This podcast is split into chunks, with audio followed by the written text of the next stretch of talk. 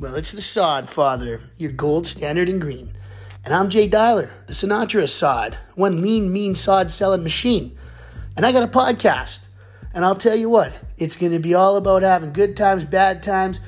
It's for people that want to start their business or just have, and it's about starting your own business when you're 18, like I did.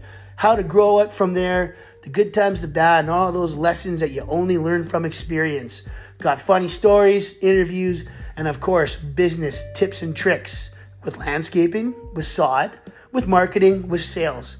All that in a bag of chips on the Sodfather podcast.